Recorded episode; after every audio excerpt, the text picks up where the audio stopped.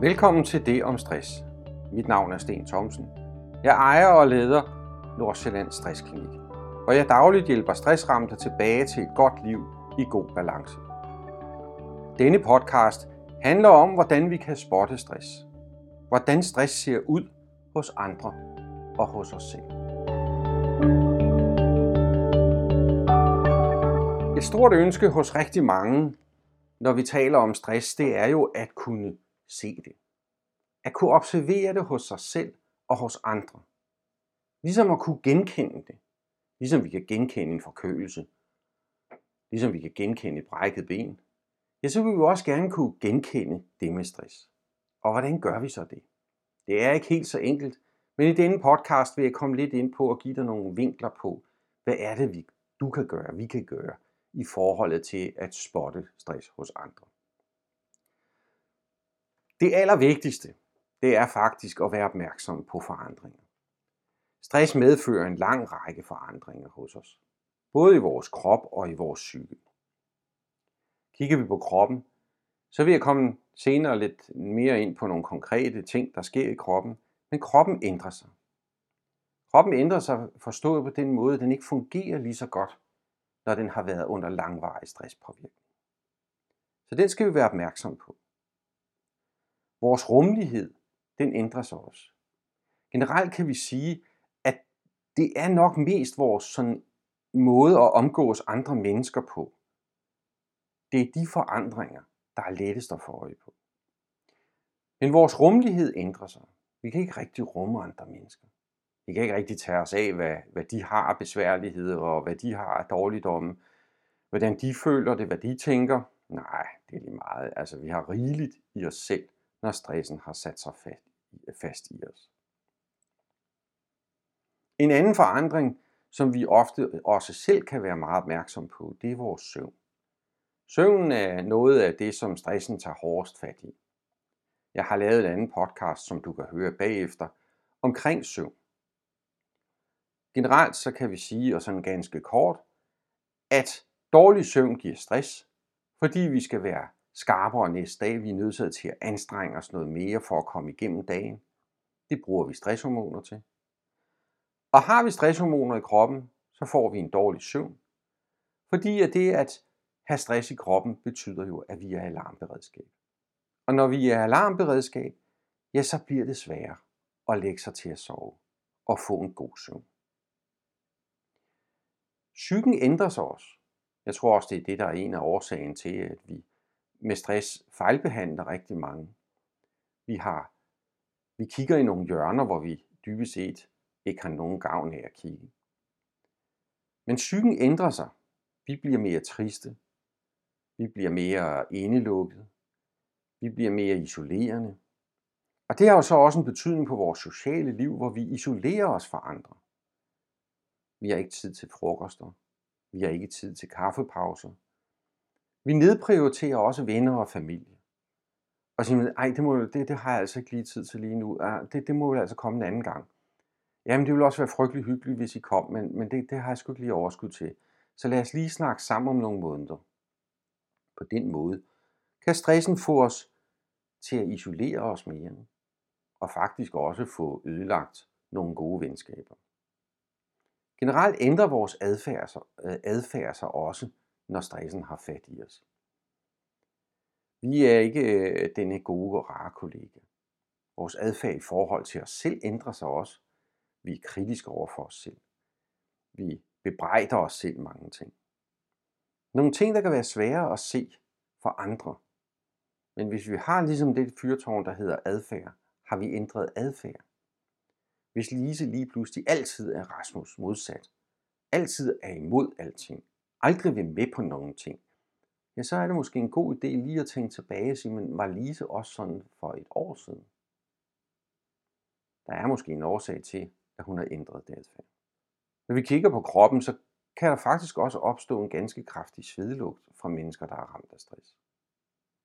Vi kan se på dem, at de har jo velfungerende, de er velsorienterede, har rent tøj på, og går i bad og ordner hår og alt det der. Og alligevel lugter de meget kraftigt af sved. Det er et klart signal om, at noget er galt. Resultaterne De resultater, der kommer ud af alle de mange ting, som vi foretager os, de bliver dårligere. De bliver svækket. Og det skyldes nogle ting i vores hjerne. At vores balance imellem rationel tænkning og følelsesmæssig tænkning, de flytter sig. Vi er ikke så gode til at regne den ud. Så det, at vi har kollegaer, eller ægtefæller, kærester, hvor resultatniveauet falder, kan være et godt signal på, at vi måske lige skulle kigge på, hvad har de været under belastning i lang tid. Få taget de der gode, men også svære samtaler. Tolerancen over for andre mennesker, den svækkes også. Vi er under angreb, og vi er meget følsomme over for, hvad andre siger. Vi misforstår rigtig mange ting. Og vi kan ikke rumme nogle små skæve bemærkninger. Vi er ikke tolerance nok til at kunne se gennem fingrene med nogle uheldige bemærkninger. Det bliver til konflikter. Og nogle gange bliver det ikke sådan nogle åbenlyse konflikter, man kan tage fat i og gøre noget ved. Nej, så bliver det noget med det der med, at vi trækker os indad. Gemmer os, skjuler os. Som jeg ofte siger, så er et stressramt menneske er såret, ligesom et såret dyr. Ja, så prøver man at skjule sig. Man gemmer sig i busken, slikker sin sår og håber, det går over, så man kan komme ind i kampen igen. Stress udvikler sig ikke bare fra den ene dag til den anden, og det gør det lidt sværere at spotte. Jeg sammenligner det at bevæge sig fra at være velfungerende til at have alvorlig stress som en tur ned ad stressbakken. Når vi står op på toppen af bakken, så har vi overskud. Vi har overblik. Vi har energi og glæde. Vi har også ro i vores liv. Der er balance i vores liv. Vi er på alle måder velfungerende. Vi er inspireret af de ting, vi og bliver inspireret af de ting, vi ser. Det, der er omkring os. Vi er engageret, og vi leverer i forhold til de opgaver, som vi har. Vores udvikling er vi fokuseret på at gøre også noget ved det. Vi udvikler os over tid. Ikke fordi vi nødvendigvis skal tage en MBA hver anden, øh, hver anden øh, halvår, men vi er inde i en udvikling, hvor vi hele tiden ser nye muligheder. Vi er i balance med os selv. Det er der, når vi er oppe på toppen af bakken. Vi kan kalde det det grønne område. Nu sker det jo sådan nogle gange, når vi er i det grønne område, at så bliver det også travlt. Og vi får måske også påtaget os lige lovligt mange ting, for sagt ja til lige lovligt mange ting. Og så er det, vi begynder at løbe ned ad bakken. Vi løber ned i det gule område, hvor vi er belastet. Det er det, vi kalder første grad af stress. Her er vi kendetegnet ved et højt tempo. Vi har sat tempoet op for simpelthen at få løst alle de opgaver, der er foran os. Men vi får det gjort med en reduceret kvalitet. Med en manglende overblik. Og vi begynder også at få lidt kortere lunde, fordi vi altså har så travlt, så vi har altså ikke tid til at høre på alt det, andre tænker, mener og føler. Vi skal bare have hakket noget af at komme i gang. Og vi begynder at få stresssymptomer. Er det første gang, at vi er på vej ned ad stressbakken, ja, så er det desværre der, hvor vi ikke registrerer de her stresssymptomer. Vi tolker dem ikke som værende stresssymptomer, vi fortsætter bare. Og når vi fortsætter ned ad bakken, og benene går hurtigere og hurtigere under os, ja, så kommer vi ned i, i den, vi kalder en overbelastningssituation. Vi er overbelastet af alt det, vi skal gøre, alt det, vi skal nå. Eller sagt med andre ord, anden grad af stress. Her begynder vi også at blive syge. Vi melder os syge den ene gang efter den anden.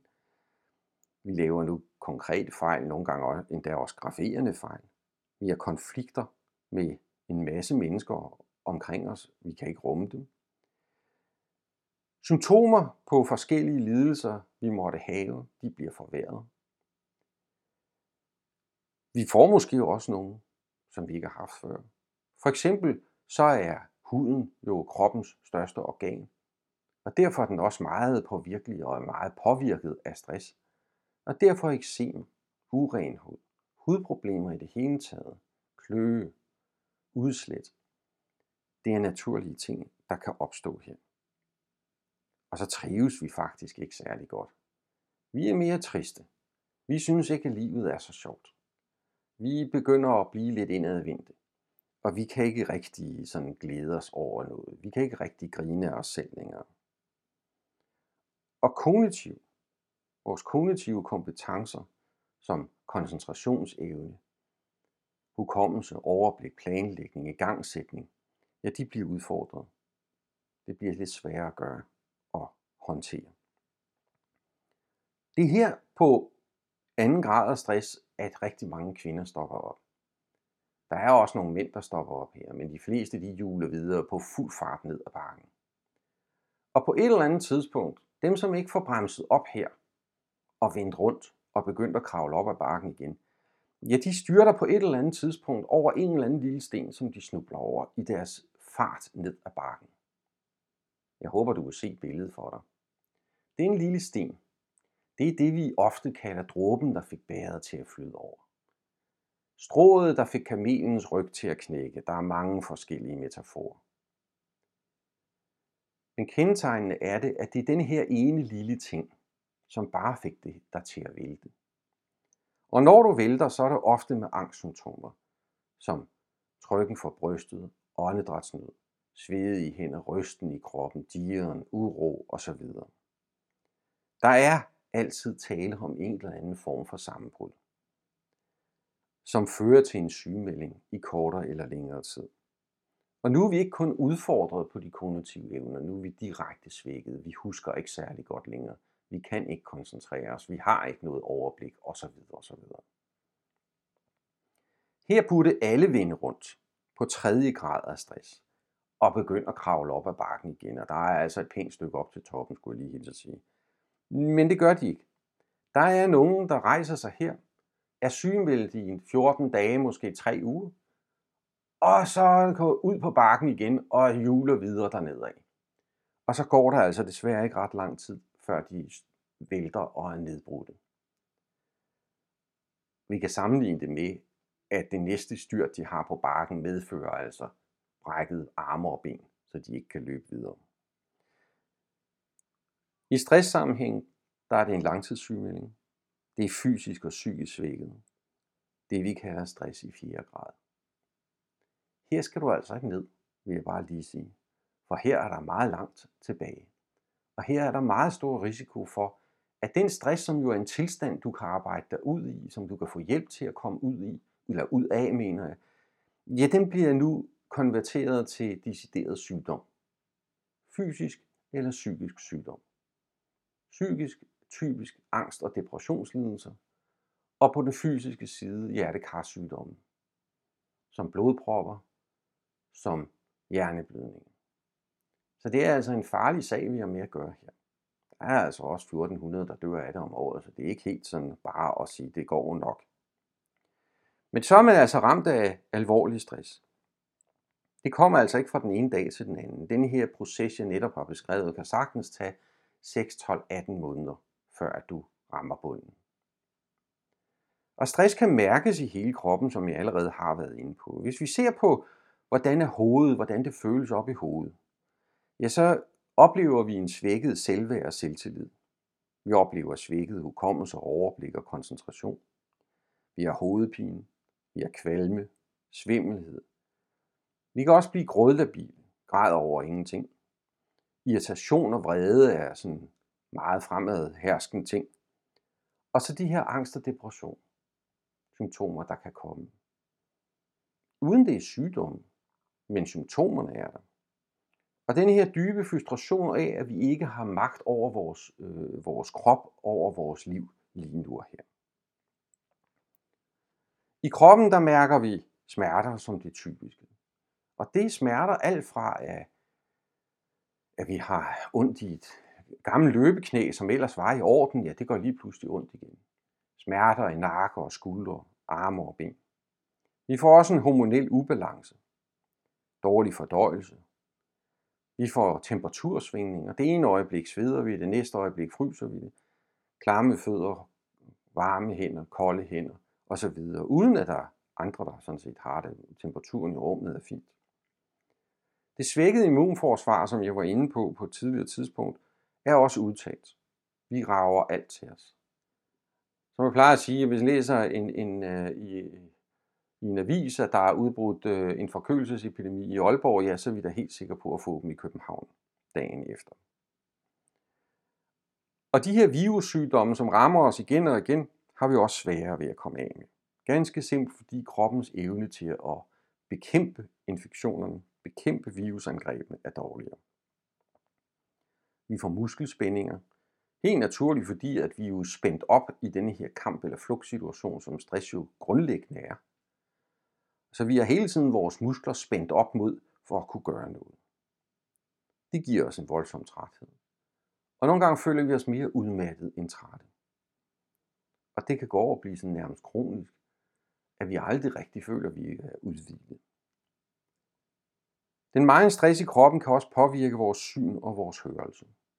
Hørelsen i forbindelse med, at vi bliver meget sensitive omkring lyde. Vi har svært ved at tolerere andre menneskers larm i gåseøjne. Det kan være måden, de bruger deres tastatur på. Det kan være måden, de taler i telefon på. Man synes jo, hold op. Behøver du at tale så højt? Du sidder jo lige. Altså, prøv nu lige at vise noget, noget tolerance og noget, noget medfølelse for os andre. Men nej, det er igen den her over på den sociale side, at vi mister tolerance og rummelighed med andre. Det har også en, en, en, hvad kan man sige, en forbindelse til den her sensitive hørelse. Synet kan ændre og føle, eller øh, føles ændret på mange områder. Når man er inde i sådan et stressforløb, så tager det jo typisk 12, 6, 18 måneder. Og øh, i den periode kan man sagtens risikere, at man skal ned og have ændret styrken på sine briller, fordi man synes ikke, de passer. Altså, det er uskarpt, eller også øh, er det for skarpt, og øh, det, nej, man kan ikke have det.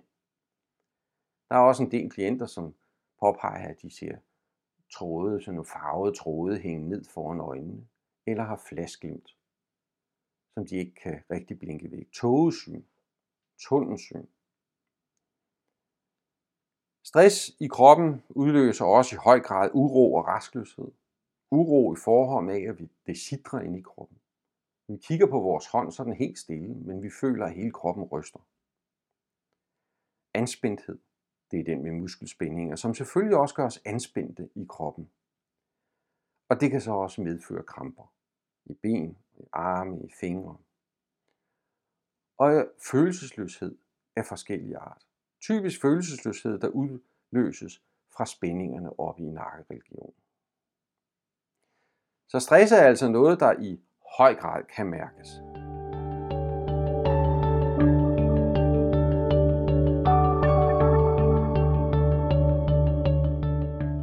Til slut så vil jeg øh, sige to ting. Den ene er, at alle de her symptomer, alle de her forandringer, jeg har nævnt for dig i denne podcast, de kan jo også skyldes andre ting. Derfor er det også vigtigt, at du ikke bare skubber det ind under gulvtæppet, og siger, det er bare noget stress, hvis du har smerter, ubehag, kvalme, svimmelhed og lignende. Men kom op til din egen læge og få udredt, er der andet i det her end stress? Så når vi ligesom har udelukket og fået udelukket alt andet, så ved vi, det er stress, vi skal have til at håndtere.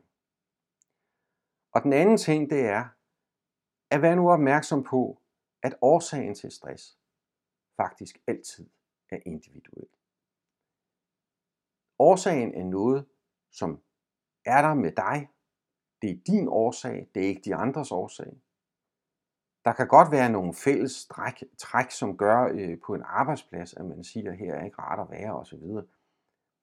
Men det er ikke den samme opfattelse, alle har af det samme.